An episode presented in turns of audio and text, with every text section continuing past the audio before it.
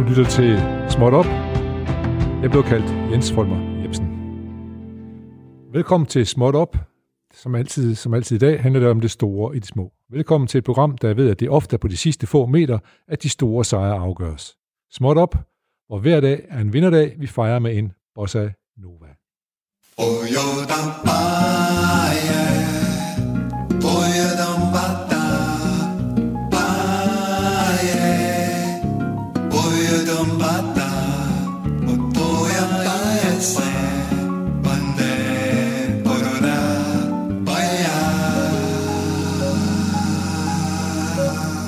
velkommen her til timen mellem 12 og 13.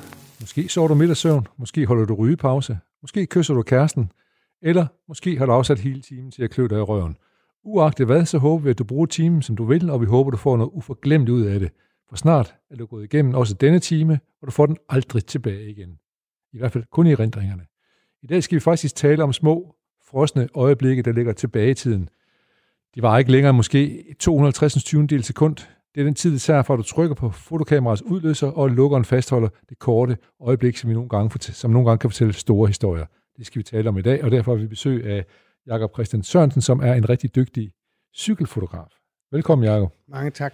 Måske vi skal starte historien et andet sted, fordi den begynder, for mig begynder den i hvert fald der, hvor der er nogen, der siger til mig, du skal gå ned og smage de pizzaer, man kan få nede i guldsmækket.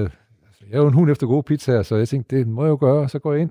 Ja. Og så kan jeg se, så øh, udover at jeg får serveret en fantastisk dejlig pizza, på vej ud døren opdager jeg, så der hænger et stort billede af piraten Mm-hmm. på væggen dernede. Ja. Og så spørger jeg, hvor kommer det fra? Og så fortæller du mig historien, om, hvor det stammer fra. Ja. Ja. Fortæl lige kort om det billede, der var hang nede i din restaurant. Jamen, det er et billede af Marco Pantani, øh, som du jo korrekt også siger, han bliver også kaldt piraten. Og øh, det er egentlig et legendarisk foto, øh, som jeg desværre ikke har taget Ja. oprindeligt. Altså, hvor han vinder en etape i den lysrøde føretrøje i Giro d'Italia. Øhm, men det foto, jeg så har taget, er taget fra en cykelbutik i Luca, der hedder Poli. Og den cykelbutik er ejet af en familie, øh, en far, og nu drives den af sønnen. Jeg tror, faren er død for længst. Øhm, sønnen hedder Bimbo, og den familie har altid passet på cykelryttere, øh, som har skulle øh, være semiprofessionelle, og nogle af dem er jo også blevet øh, rigtig professionelle og har øh, nået, opnået store resultater. Nibali er en af dem, der blev sendt op til Luca for at bo hos øh, Poli-familien, og som jo har, har, har vundet store sejre, Han har klaret sig meget godt, må man sige. Ja, må man sige.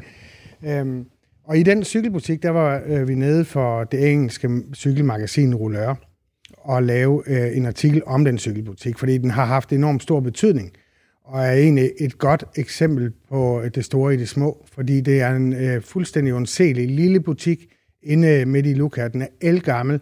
Udefra ligner det egentlig bare en cykeludlejning, øh, og det er også det, de øh, i høj grad lever af, sådan økonomisk set.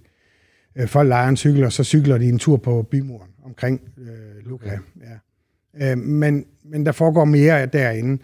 Han øh, har et cykelværksted, hvor øh, alle de cykelryttere, øh, som bor i området, og det er rigtig mange, øh, det har også været et stort hjemsted for danske ryttere, lige fra Jørgen Markusen, som var øh, i den grad under øh, deres vinge der, til Bjarne Ries og Ja, var Martin nærmest sådan, næ- næsten en fostersøn, eller hvad man nu skulle kalde sig, Ja. det, eller ja, Ja. plejebarn i hvert fald. Ja. Ja, nemlig.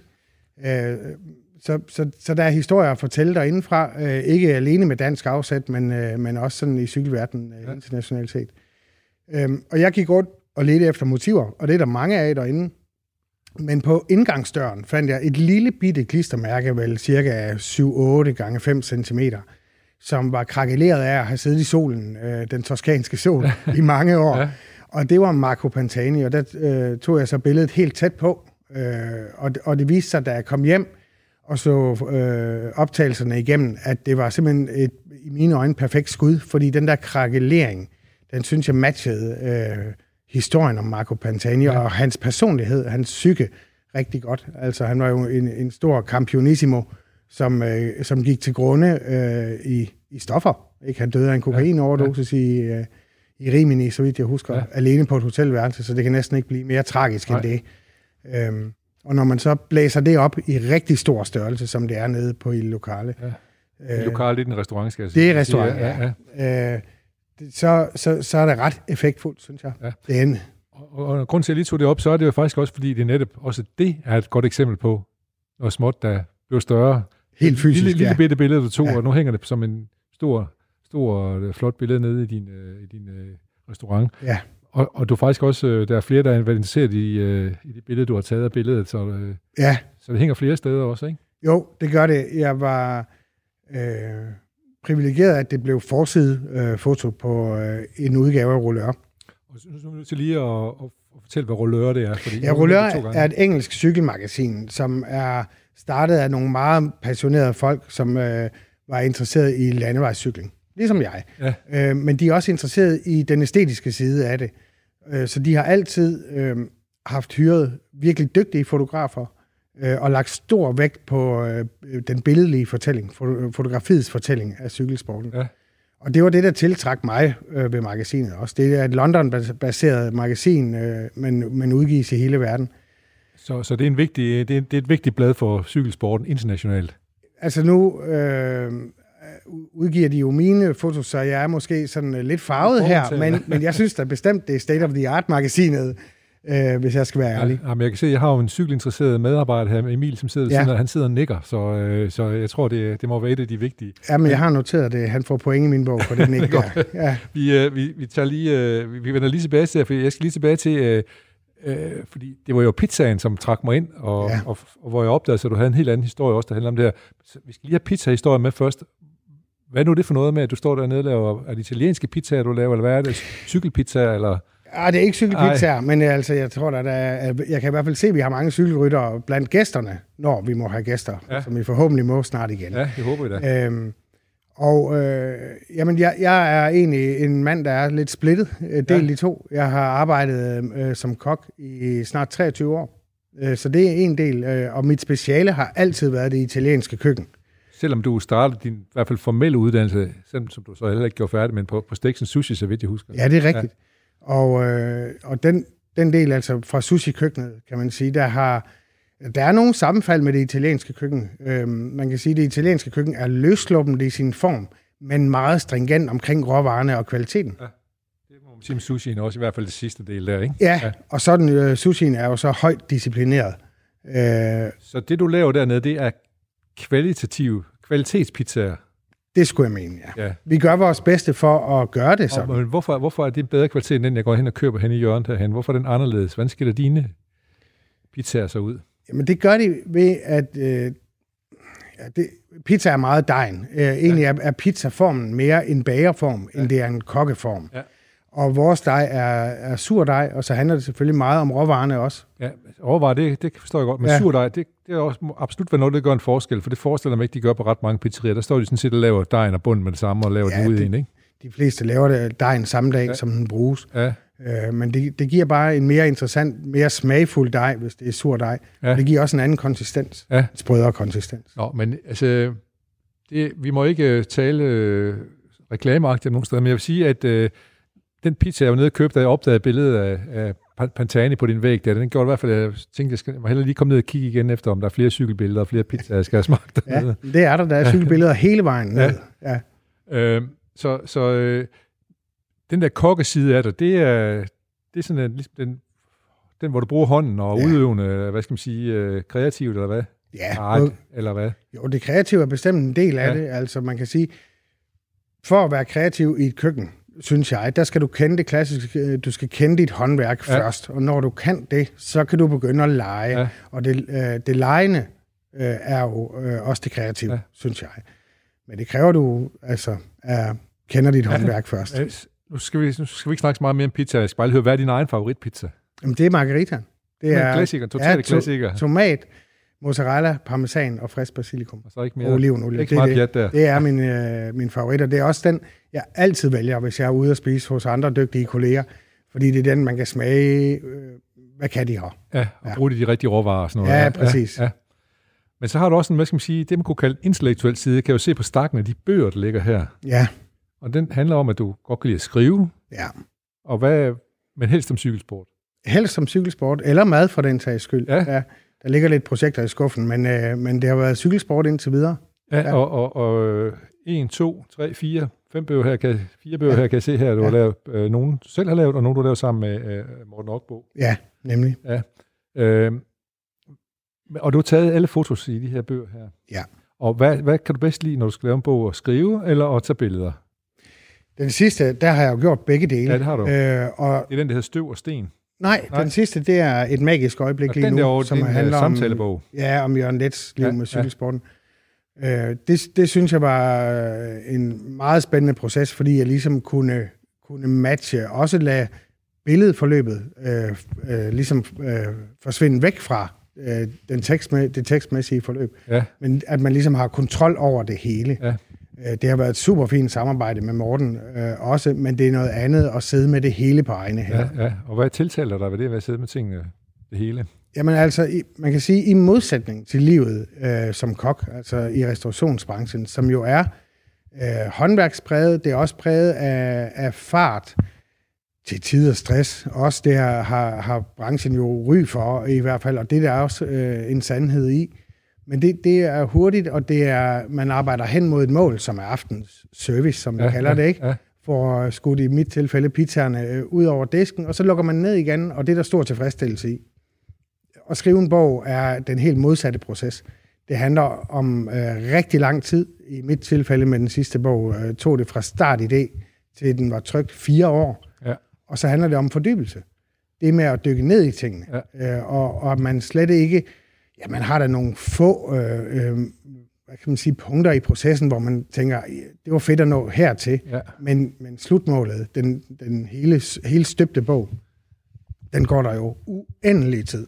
Og man, man dykker ned i dybe, dybe sorte huller, hvor man tænker, jeg kan ikke blive færdig med det. Nej. Det kan ikke lade sig gøre det her. Du er ikke øh, god nok til at skrive en bog, simpelthen. Altså, tvivler på hele projektet grundlæggende, og det skal man hive sig op fra igen. Er, det- er det så derfor, den, den første bog, du selv har skrevet, den er der ikke så meget tekst i? Er det fordi, det var, Ja. det var fotografi, for det vidste du, det kunne du i hvert fald. Ja, jamen det er, det er ikke så langt fra sandheden faktisk. Øh, Det, det, Det, er den, der hedder Støv og, Støv og Sten, skal ja. jeg sige, ja. og handler om forårsklassikerne Ja. ja. øh, i, i Frankrig og Belgien, Ja. ja. brostensklassikerne, ja. ikke? Øh, jamen, der er en form for sandhed i det, øh, øh, i hvert fald set retrospekt, at det var min prøveklud for at ligesom øh, øh, håndtere et bogprojekt selv. Øhm, det var min ambition at forsøge at udgive en øh, fotobaseret bog, Ja. men, men jeg synes, der manglede også nogle fortællinger i bogen, Oh, ja. øh, for ligesom at, at, at lukke cirklerne Ja. ja. omkring. Øh, og, og cykelrytter er øh, ret spændende, synes jeg, fordi de er enormt gode til at huske øh, løb eller hændelser og så videre. Så når man Ja, spørger... friske erindringer. Ja, det, og det har de altså på trods af, at det kan være løb, der er, er 10, 20 eller 30 år tilbage. Øh, så, kan de, øh, så kan de simpelthen huske det minutiøst, hvad Ja. der skete Ja. øh, i de løb der. Så hvis man giver dem øh, et godt clue, så, så fortæller de meget detaljeret. Øh, og og det, er, det er sjovt at gøre til skrift, synes ja, jeg. Ja. Øh, fortæl mig lige, nu, nu er vi så nået, altså, vi fandt ud af, at du var fascineret af madlavning, og nu har vi også efterhånden forstået, at du er fascineret af cykelløb. Ja. Hvordan, hvordan er det startet? Altså, jeg er fra en lille by, der hedder Ørum, mellem Viborg og Randers. og øh, i den by, der var øh, en andelskasse, altså en bank, og der var min far øh, filialdirektør.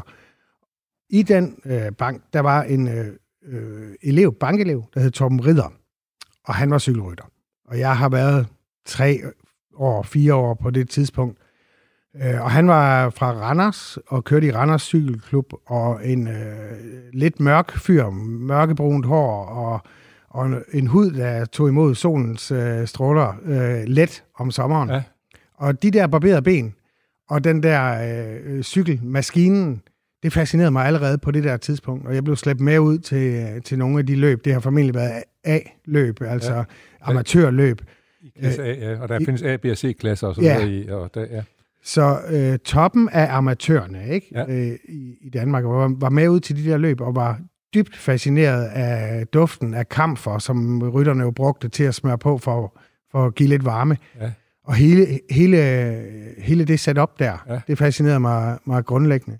Skal vi lige huske at sige, at øh, Danmark jo har en verdensmester, der kom fra Randers i amatørcykelløb, nemlig Jørgen Schmidt. Ja, Ja, var Det det, omkring øh, 1970 eller sådan noget? Han, øh, ja og, og det var, Randers Cykelklub var markant på det der tidspunkt, ja. øh, og øh, altså jeg husker stadigvæk deres trøjer meget tydeligt, selvom det er så lang tid tilbage med Thor-logoet øh, fra bryggeriet, det lokale bryggeri, ikke?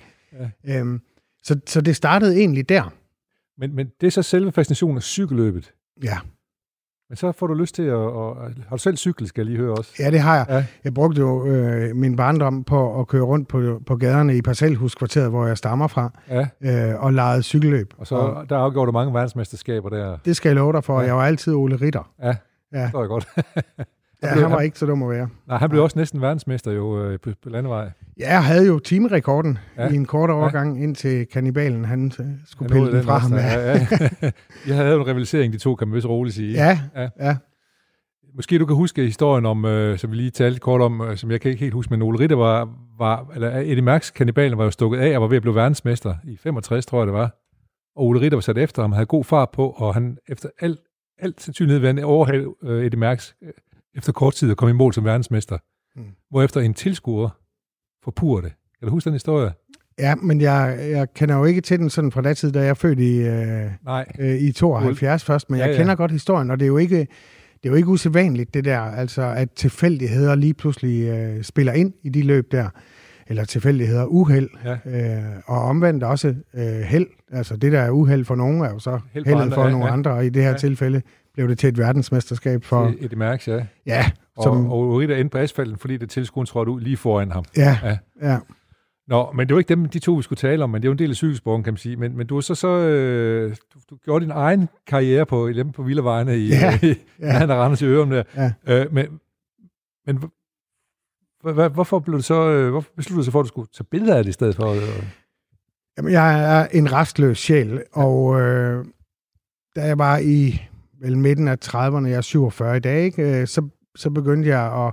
For det første synes jeg faktisk, at jeg var blevet for kokkefed. Det er jeg nok også i dag, men, øh, Ja. men det, det skulle der gøres noget ved. Og hvad var... Hvad, jeg skal lige hvilken... at sige, så slemt er det ikke. Nej, okay, godt. Det er jeg glad for. Det er også noteret. Ja. øhm, øh, altså, og, og cykelsporten har altid interesseret mig, også som udøver. Ja. Ja. Altså, så, så jeg fik anskaffet mig en cykel og begyndte at, at cykle landevejscykling selv Ja. ja. på amatørniveau. Øh, ikke noget med klub og så videre, der er jeg lidt en lonely wolf. Ja, så Øh, du så bare selv ud. ja, simpelthen. Og med base i Aarhus er det jo enormt let, fordi der er natur rundt omkring os øh, hele tiden. Så du godt få noget bakket, bakket natur derude. Ja. Ja. Ja.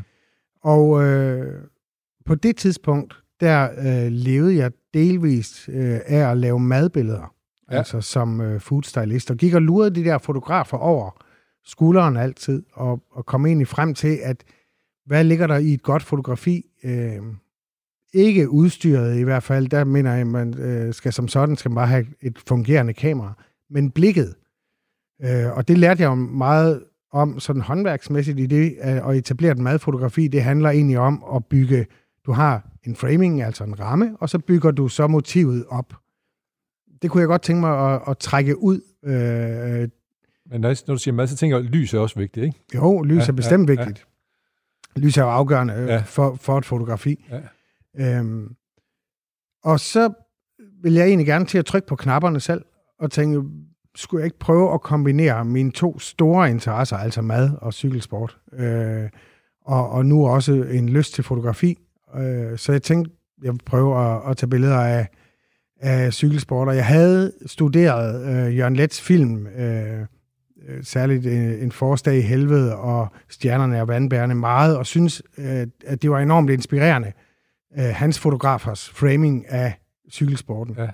Så det var, det var egentlig der, det, der var mit afsæt, og så, øh, så arbejdede jeg på at komme øh, ind i det. Altså, jeg vil gøre det som et job. Øh, Det, det synes jeg er interessant at, at hæve tingene til at være en profession, eller i hvert fald en delprofession. Så er du i gang i en auto, autodidakt øh, uddannelse der, kan man sige. Ja, og be- begyndte at fotografere, og, og endte øh, så ret hurtigt, heldigvis, med at, at kunne afsætte mine billeder til Rollør, som, som er det magasin, vi talte om for lidt Så siden. du, Ikke? har, du har haft talent. Jeg skal nødt til at sige her lige, at vi, øh, du lytter til øh, programmet Småt Op. Jeg hedder Jens Folm Jebsen, og jeg besøger Jakob Christian Sørensen, som blandt mange andre ting er fotograf, øh, øh, cykelløb og fotograferer for internationale tidsskrifter, øh, blandt øh, det engelske Rolleur, og udgivet flere bøger, som vi, det er dem, vi sidder og snakker om lige nu. Så hvor hurtigt, øh, altså, hvor hurtigt kom du til at afle, øh, og, og, og, og, afsætte billeder til, øh, til Rolleur, for eksempel? Altså mit første løb, øh, som jeg ligesom dækkede med akkreditering, godt hjulpet på vej af en dansk journalist i øvrigt, Niels Christian Jung, som jo har arbejdet øh, omkring cykelsporten i mange år. Øhm, det var Paris-Roubaix i 2009. Og øh, Men, men du får ikke en akkreditering, hvis du ikke kan noget. nej, det gør du ikke. Øh, så, så, men det var, han var afsættet til det, fordi man kan sige, det med at ligesom komme ind i de hellige haller, ja. Øh, det vil sige blive akkrediteret af ASO, som er løbsorganisationen, ja, ja. som også organiserer Tour de France, og ja. en hel række andre løb. Der skal man ligesom have en til at vouche for, altså sige god for, at ham her, han, han skal ind i de løb Det med. Niels Christian Jung, han, må jo, han sætter også en troværdighed på spil, når han siger, Ja, at nu præcis. skal, at nu skal Ja. ja. Jacob Christian have en... Øh, Ja. Jeg husker også årligt at takke ham for det stadigvæk ja. Ja. i øvrigt, det er Ja, fordi, Men jeg tænker også mere på, at du må have haft et talent for det, og et nemme for det, som gør, at han tænker, oh, det er helt fint, det er helt trygt ved at, at, øh, at du skal ikke krediteres. Ja, men altså, vi havde jo tæt kontakt, og øh, fortalte ham meget om mine idéer om det, altså. Okay. Fordi jeg synes, at, at der skulle, øh, jeg kunne godt tænke mig at prøve at være med til at skildre cykelsporten fra en lidt anden vinkel. Altså, ja. fordi vi er så vant til at se øh, rytteren, der vinder, komme ja. Over målstregen med armene i vejret. Og det er også et godt fotografi. Ja. Det illustrerer præcis, hvem der vandt det Ja. løb her. Ja. Men for mig er der mange flere historier i cykelløb end bare vinderen. Øh, der er selvfølgelig alle de sportslige små historier, som er øh, en del af sådan et løb. Der starter jo typisk omkring 200 rytter. Alle har en historie, når de kommer i mål. Ja. Nogle mere spændende end andre. Men, øh, men der er også øh, tilskuerne, øh, terrænet, der køres i. Alt det, der foregår omkring sådan et løb. Ja, det forekommer i hvert fald, når jeg kigger på dine, dine øh, fine fotos, så at, at det, der fascinerer dig, er ikke kun løbet, det er også alt det leben, der er omkring det. Ja. Og måske den natur, men også kultur, som er forskellige steder. Ja. Jeg kan se, at du blandt andet har været nede og kigge på Fausto Coppis hjemmeby og sådan noget. Altså Ja. ja. en af de store italienske cykelrytters øh, hjemmeby. Ja. Ja. Hvordan det så Ja. ud dernede og tage billeder Ja. af det. Jo, og, øh, og har også, som også er meget tydeligt i bøgerne, sådan en, en voldsom fascination af, af det belgiske, altså som, som jo danner, øh, er værter for de flamske løb, altså brostensløbene. Ja. Og, Lad, lad, os prøve, lad os prøve at se, du har den her bog, der hedder Støv og Sten, hvor du, øh, Ja. som handler om netop de øh, belgiske brostensløb. Ja. Hvad, er det dem, som man kalder, altså man har jo, vi ved alle sammen, øh, de, de store øh, ture, Tour de France, mm. Giro d'Italia og, og så det, det, det, spanske, det spanske løb, og så verdensmesterskab. Og så har man det, man kalder fem monumenter, ja, og flere af dem er vel, de fem monumenter, det er, hvad er det, Milano San Remo, ja, og så er det vel øh, formodentlig også Paris-Roubaix, ja, Flanderen rundt, Flandern rundt. og Liège, Bastogne Liège, og så Lombardiet rundt, Og som Lombardiet ligger i rundt. efteråret. Og hvad er det for nogen her, du er forårsklassikerne i Nord? Hvad er det for nogen, du har beskæftiget dig Ja, med men her? der har jeg, der har jeg taget øh, dem, som er altså repræsenteret ved brosten. Ja. Øh, det vil sige, at det, man kalder Ardenner-klassikerne, altså Liège, Bastogne Liège og Flesh Wallonne og Amstel Gold Race, ikke er med. Ja.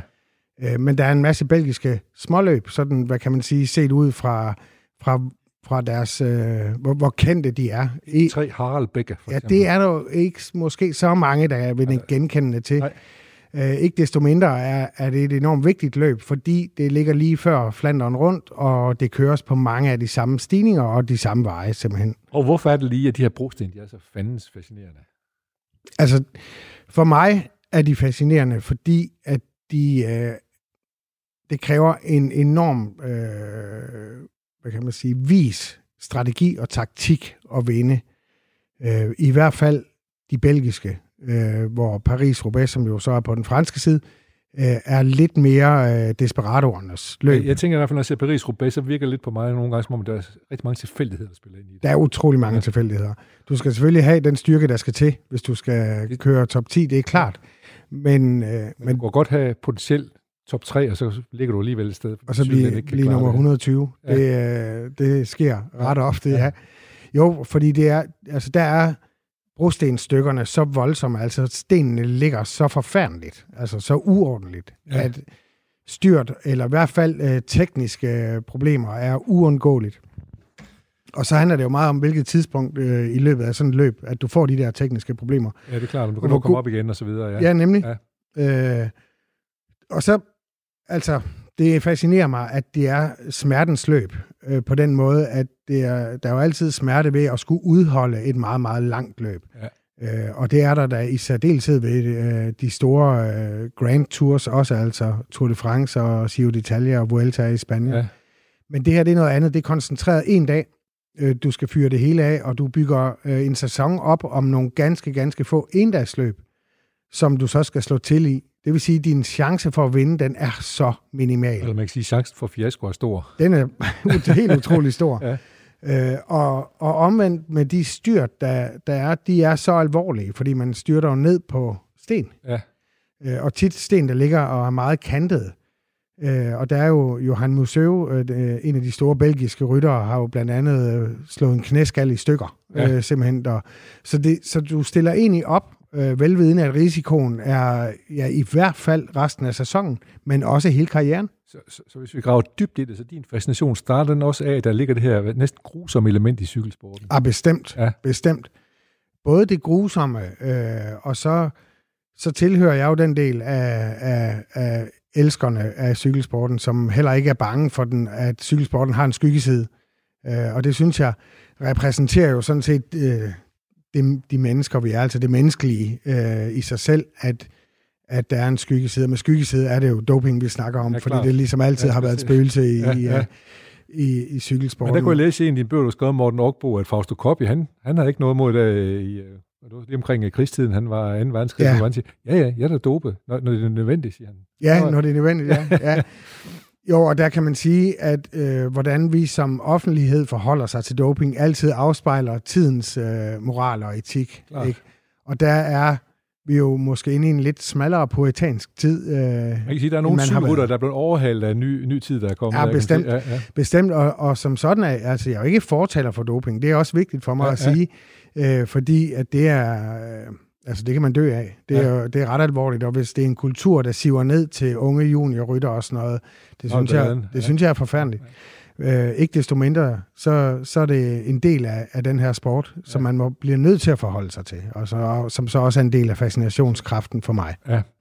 Jeg skal se, øh, vi skal lige snakke om to fotos, du selv har, eller to fotos, næsten ser, du har valgt ud fra din bog, ja. Støvsten. Øh, øh, den ene, det er en hel masse nærbilleder af cykelrytter, der er i aktion. Ja. Hvorfor har du valgt det ud som, som noget, vi skulle snakke om? Det, de er jo faktisk ultratætte billeder, mange af dem. Ja, ja. Øh, det, det er fordi, at det menneskelige øh, interesserer mig. Altså øh, individerne, menneskerne, der, der kører de her cykelløb, som, som jo nærmest er, øh, og det ligger også i retorikken omkring det, man taler sådan lidt krigsagtigt, øh, altså de krigere, der kæmper sig igennem, og at et cykel, øh, cykelløb kan omtales som et slag. Øh, så det der med at ligesom fange lidelsen, synes jeg er interessant, ja. fordi det er en lidelse, der er så langt ud over, hvad os øh, almindelige, almindelige mennesker øh, oplever til dagligt. Og lidelse, lidelse er jo sådan en grundlæggende ting, som... Hvorfor kan vi godt lide det? Ja, altså, øh, man kan sige, at i vores del af verden, der har, øh, der har vi jo også en form for religiøs øh, påvirkning, selvom vi er meget sekulariseret og fri af, af, af kristendom som sådan i dag, så er vi jo stadigvæk protestantisk opdraget, og, ja. og det ligger i vores tankegang, og der er lidelsen jo helt essentiel og central. Så det er nærmest Jesus skikkelse, dem der... ja, det, man kan i hvert fald godt trække nogle analogier ja, ja. til det, ikke også? Øh, og, og, jeg, synes, men jeg synes også, at de her sort-hvide billeder, du har taget, de er med til at illustrere det. Ja. Både fordi det er jo forår, så der er ikke nogen blade på træerne. De Nej. står sådan nøgne træerne, ja. og de, øh, der har garanteret regnet, man kan se, der er mudder på rytterne og alt ja. muligt andet og sådan noget. Så den der, den der lidelse, den er trukket hårdt op i de ja, her... ofte er det jo et ja. forfærdeligt vejr øh, under de der forårsklassikere, ja. og de tidlige starter allerede, det man i sin tid kaldte Het Folk, men som nu hedder Het Newsblad, og Kyrne ja. Bryssel Kyrne er i den sidste weekend i februar, eller den første weekend i marts, og altså der kan være jo temperaturer ned omkring 2-3 grader, og, og storm, det ligger jo i fladt, flamsk landskab, hvor vinden den har fuld kraft ude fra Atlanterhavet. Der er jo en meget dramatisk øh, beskrivelse af, af, af et andet løb, øh, Paris, Paris øh, nej, slutvrøvelse, San Remo, Milano mm. San Remo i bogen Dagen og Vejen, som ja. er med Monokbo, ja. som blev aflyst midt i, eller i hvert fald udskudt, i, fordi der, der er snestorm simpelthen. Ja, altså de kører op over øh, et pas, ja. øh, Passo del Tocchino, øh, og derop, der er der snestorm. Det er der også nede i dalen, det er på vej, men, øh, men de stopper løbet øh, op på toppen. Det er 2013-udgaven, det her. Og så øh, de er helt utroligt forfrosne, og, og forfrosne er ikke ment som øh, sådan billedligt talt. Det var de. Altså, der var kom øh, rytter med forfrysninger, reelle forfrysninger. Ja. Kom ind i øh, holdbusserne, og så blev de transporteret hen over passet, og så ned til, til øh, Middelhavet, hvor, øh, hvor der var noget lunere, altså så taler vi måske over 10 grader, og Ja. der blev løbet så sat i gang igen. Så det for rent tøj på og tørt tøj på. Og, Ja, jeg tror, der var nogen, der fik et bad i bussen Ja, ja, ja. Øh, øh, henover Ja. øh, i, under transporten der. Men med til at understrege, det altså hårde hunde, det der. Det er helt utrolig hårde hunde. Ja. Øh, og, og, og det er jo også fascinerende at se, for eksempel der, altså der var grædende rytter, der, der simpelthen kom grædende hen til bussen, fordi at smerterne var så voldsomme, og det er, det er ikke øh, rytter, de er ikke lavet af chokolade, altså. Nej, Nej. nej, så der skal noget til. Ja, der skal noget til, ja. Et et andet billede, du har peget på i din bog her, det er, det er med det, man kan kalde billeder af terrænet. Ja, Og det er selvfølgelig det, som rytteren så kæmper med. ja. Kan man sige. Hvor, hvad, hvad er det for et et billede, du har, du har valgt ud her? Det er også et stort sort-hvidt billede, der går hen over to sider, Ja, og det er sådan øh, øh, rigtig meget himmel på. ja, det er der.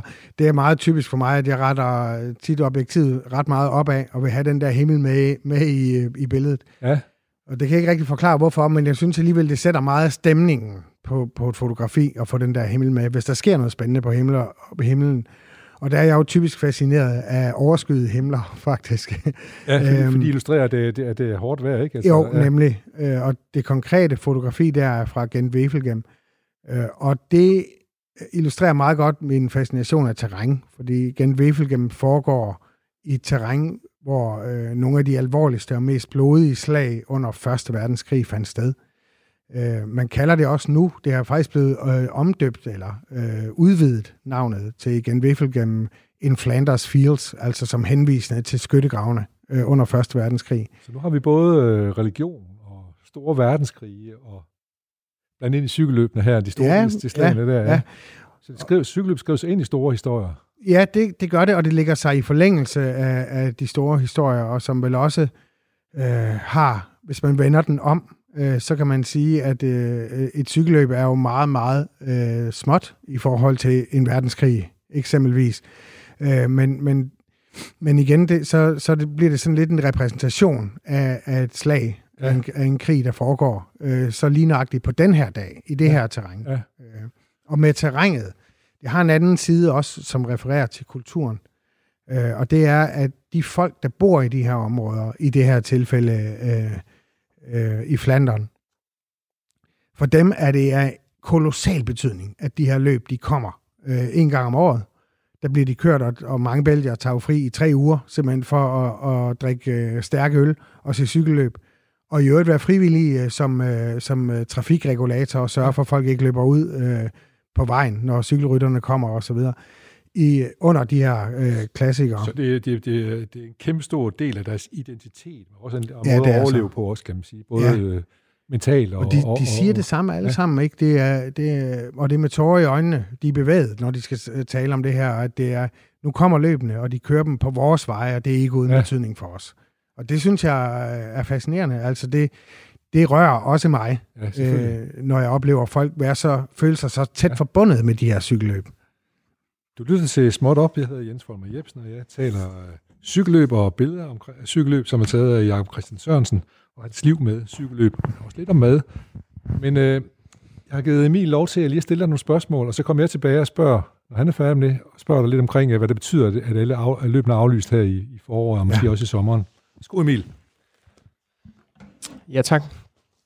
Øhm, jamen, Jacob, jamen, først og fremmest er det fedt at have dig med, når man Tak. godt kan lide dine billeder. Øhm, jeg tror noget af det, jeg har tænkt over, for når øh, jeg har fulgt dine øh, sådan, øh, forskellige billeder, du har taget, det er også det her med, hvad for en, hvad kan man sige, en ansvarsfølelse, man har som fotograf. Øh, hvad er det for et ansvar, man har over for de ryttere, man portrætterer. Øh, og man kan sige, to af de serier, øh, du har lavet, også sammen med Okbo, øh, som jeg synes virkelig har været sådan gribende, det har været om det her helt store rivalisering, 90'erne og 2000's rivalisering Ja. mellem Lance Armstrong og, og Jan Ulrik, øh, hvor I har lavet sådan rigtig to flotte portrætter af de her to ryttere. Øh, og, og, og lighedspunktet mellem de to er jo, at de er nogle virkelig omdiskuterede skikkelser inden Ja. for cykelsporten. Apropos det her med skyggesiden ved Ja. cykelsporten. Ja.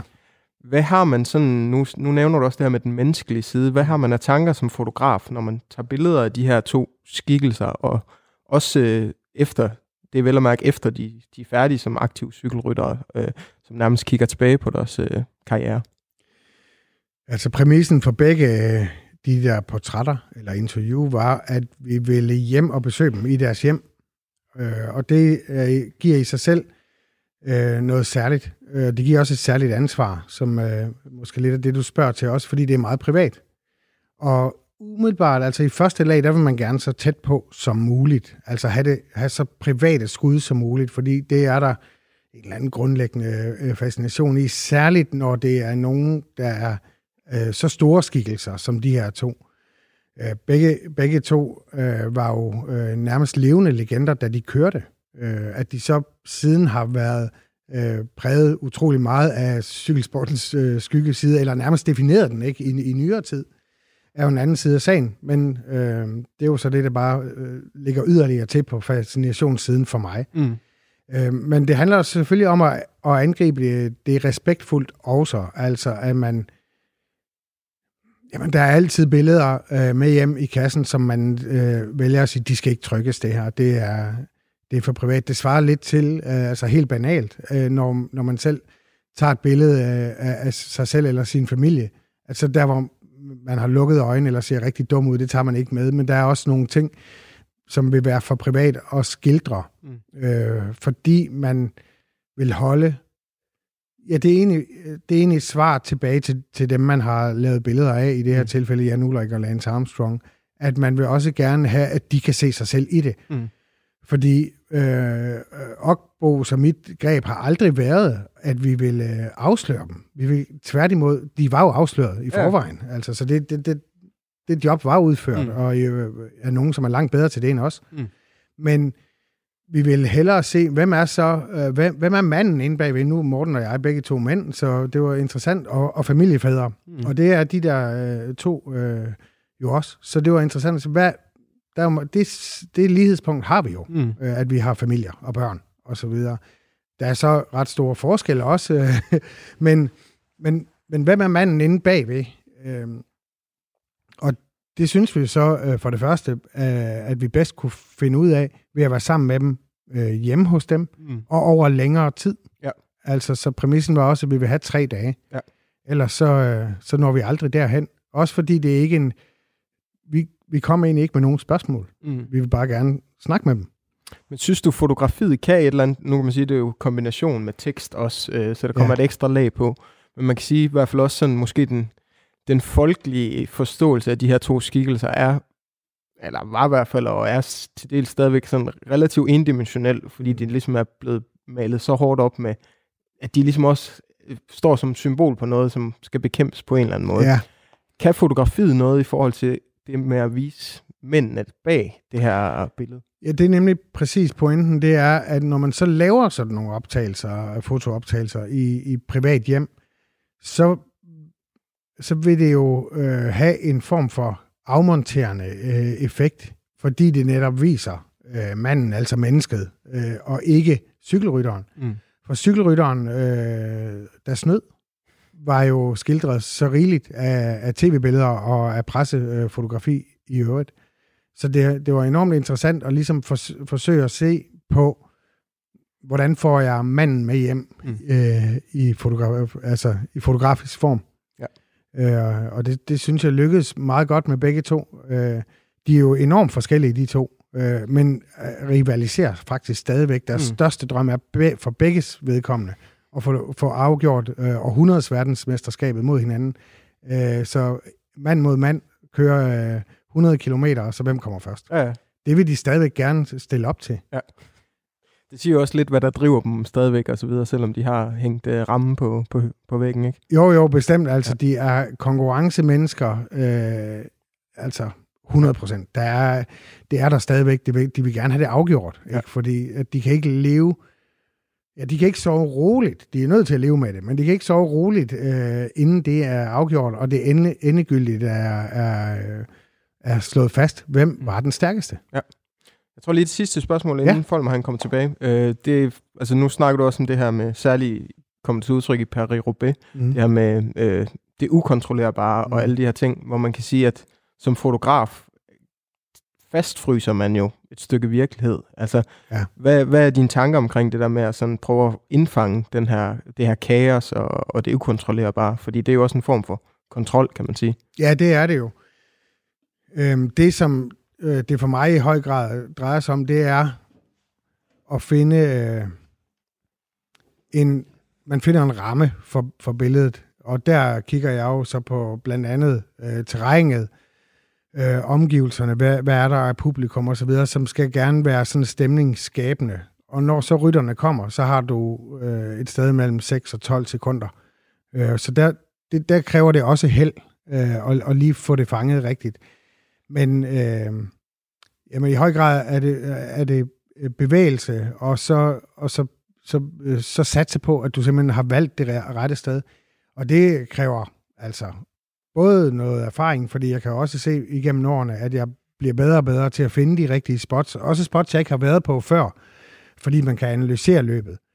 Øh, men øh, men det, det kræver også, at man altså, ja, sætter sig ind i det grundigt og, og, og, og finder ud af, hvad, hvor vi er henne i løbet af... Du finder ikke meget lidelse på de første 50 km, det siger, det siger sig selv. Øh, men du behøver heller ikke at, at vente øh, til de sidste 8 km. Der, der er masser af punkter undervejs, og så få, få stillet sig det rette sted, stole på det, og så blive stående der. Lad være med at begynde at drøne rundt og lede efter noget nyt. Bare sats på, at, at du har den. Og så lykkes det en gang imellem. Det kommer nok, ja. Ja. Det kommer tættere. Den, der kan, den, der kan vinde det, Ja. kommer, tingene til. Ja. Øh, jeg skal lige høre, Emil og jeg har jo nogle gange, når vi snakker cykelløb, talt meget om det, jeg har forsøgt at få ham til at fortælle lidt omkring det der med, hvorfor er det, cykelsporten er blevet så mytologisk, man taler om legender og så videre. Og hvorfor er det ikke cricket eller golf eller sådan noget? Det, det er måske boksen, er måske det eneste, der kommer i nærheden af det. Ja. Øh, Det er lidelsen. lidelsen øh, selvfølgelig, men i høj grad tænker jeg også, at cykelsportens form, altså et cykelløbs form, er jo lidt som en roman. Øh, så den har en lineær form, den bevæger sig fra et punkt til et andet, og, og det har lidt øh, ja, en roman eller en film, altså en fortælling. Ja. Så den har fortællingens grundform, og, øh, og det tror jeg, vi som mennesker sådan grundlæggende er interesseret i. Det er forståeligt, det er rammet ind, et, en start og en slutning. Det er, det, det er med på, at det meste sport er. Men så er der også, der foregår noget øh, aktørerne imellem. Altså, Og der er en form for udskilling, og der er også en klar vinder, eller hvad man skal sige. Ja, klar tydeligt. Ja. nemlig. Så, Så, så hvem vil vinde mellem Ulrik og Armstrong? det vil Armstrong. Ja, det, Det vil jeg også. Armstrong. Ja. også, også med en helt ren øh, øh, test. Men hvordan har du det så med nu her, hvor, øh, hvor øh, alle det her mytologi og legende øh, ting, det er lagt på køl øh, for foråret? Der, der er jo simpelthen corona-aflysning for alle de store klassikere. Ja, Hvordan har man det så, som en cykelentusiast? ikke særlig godt. Nej, det synes jeg er selvfølgelig øh, åbenlyst. Det er forsvarligt at gøre, men øh, ser man bort fra det, så er det også forfærdeligt. Øh, det, for mange af løbenes vedkommende er, der jo, er det første gang, de bliver afløst siden 1945, altså siden 2. verdenskrig. Det er, det er et særligt punkt i historien, det her. Ja, det er det. Øh, det ser dog ud til jo, at de, øh, i hvert fald de største af dem øh, på en eller anden façon skal afvikles i efteråret. Ja. Øh, det har jeg så tænkt mig at sk- skulle, skulle til, fordi øh, der bliver noget særligt at have øh, fotografier af Paris-Roubaix kørt i november måned. Ja, så får Øh, og så det kan det jo være, at som har været mit store ønske i mange år, at komme til et Paris-Roubaix med regn. Det er sandsynligheden for øh, jo ret stor hen, ja. i, hen Ja. i efteråret. Ja. Ja. ja, Du vil gerne have regn, fordi så er der mere drama. præcis. Ja, og, og Flottere mere, billeder måske. Ja, Nå, ja, men altså, øh, der, der har altid været øh, sol og, og skyfri himmel, øh, når jeg har været til Paris-Roubaix, og det har efterhånden været en hel del gange. Så nu. Nu kunne jeg godt tænke mig et, øh, hvor, der, hvor det formørker sig lidt over Nordfrankrig øh, den dag. Så vi får lidt mere helvede den søndag der. Ja. En efterårsdag i helvede. Ja. Ja. Øhm, jeg skal lige høre dig, hvad, øh, jeg, jeg kunne godt tænke mig at måske invitere tilbage og snakke om, omkring de der løb, som, når vi nu får afklaret, om de kommer også i store rundture, ja. ikke? Og hvem, og, hvem, og hvem skikkelsen af det er, vi skal holde øje med. Men hvem er, hvem er de nye rytter, du synes, øh, du, du, du tænker, som både kan være ked af, at der ikke kommer forårsklassikere, hvor du her lige skulle melde sig, men som også måske har chancen så senere i de store rundture. Hvad, hvad er det for nogle rytter i 2020, vi skal lægge mærke til? Altså, jeg har aldrig været sådan særligt orienteret omkring øh, de, de danske ryttere som sådan på grund af nationalitet. Øh, på grund af nogle private relationer, så har jeg altid holdt med dem, og jeg har altid spillet penge på Mathieu Marcel, og jeg har aldrig fået noget ud af det. Øhm, Og det har Mathieu heller ikke. nej, det har Mathieu heller ikke. Øh, han har dog nogle fine sejre, men de ligger faktisk før, øh, før jeg ligesom koblede mig på ham. Ja. Øhm, men sådan er det jo ikke nu. Altså, der er jo øh, danske ryttere, Kasper Askren, og er jo øh, en af dem, og så har vi jo en verdensmester øh, også. Og, og det er, altså, de unge danske ryttere, er simp- der er simpelthen så mange, der er så talentfulde, at man tror, det er løgn. Øh, så, så i hele, hele den der gruppe af danske ryttere, og blandt de ældre er der jo altså også Jakob Fuglsang, som øh, har formået at, øh, at, at forberede sig rigtig grundigt de sidste år.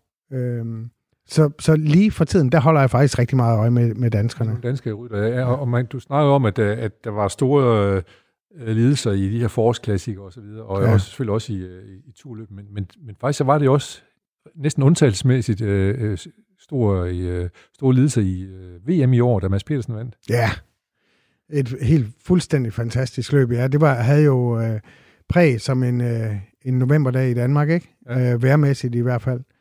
Og øh, jamen altså, der, der var ikke noget at rafle om den dag. Han var den klogeste og den stærkeste.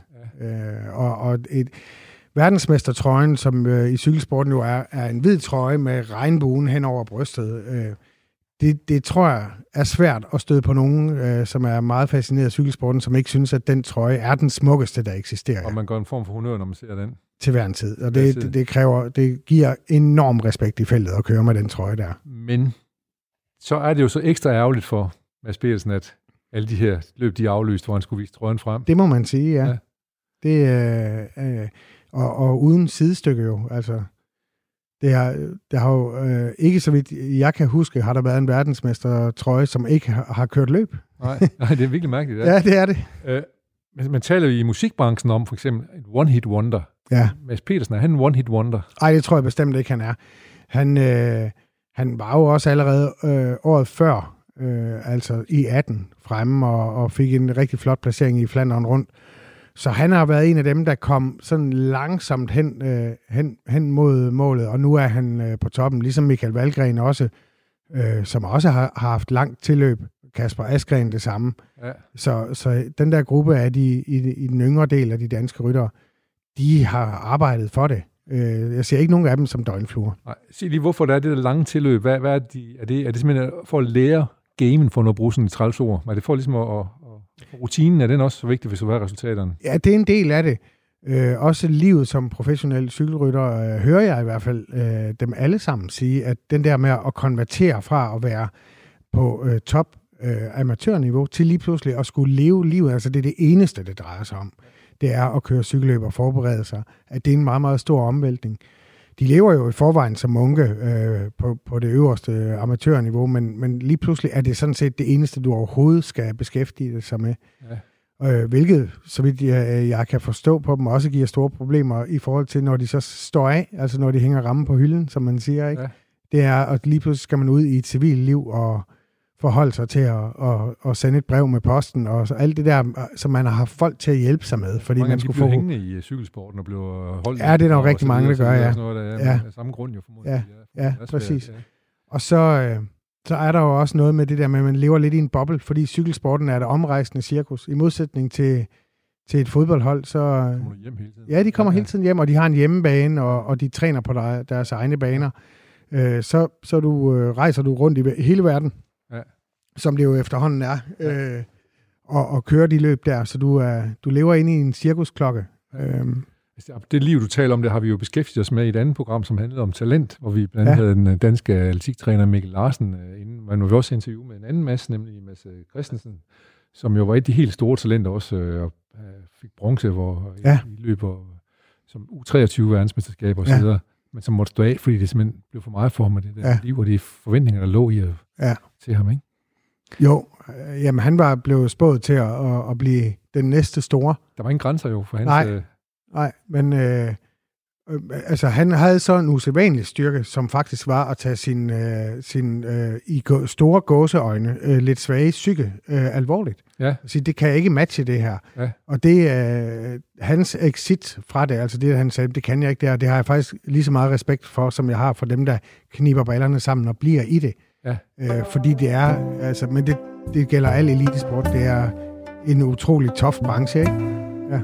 Og med disse ord fra Jacob Christian Sørensen, så siger vi forløbig tak til dejlige øh, samtaler omkring øh, cykelløb og lidt pizza og nogle forskellige andre gode sager. Selv det er godt at have, have selskab af dig, Jacob. Tusind tak, fordi du kom. Selv tak. Og vi slutter af med et øh, lille digt her, som vi plejer at gøre. Jeg tror, det skal afdansning. At sætte sig i solen med lukkede øjne og finde punktet mellem bevidst og ubevidst. At sætte sig bevidst solen, lukke øjnene og finde punktet. At punke dig bevidst med tanken om det ubevidste midt i solen. At åbne øjnene og være blind og sen og lukke dem igen. Og læne sig tilbage og se verden danse, mens man selv personligt langsomt danser af.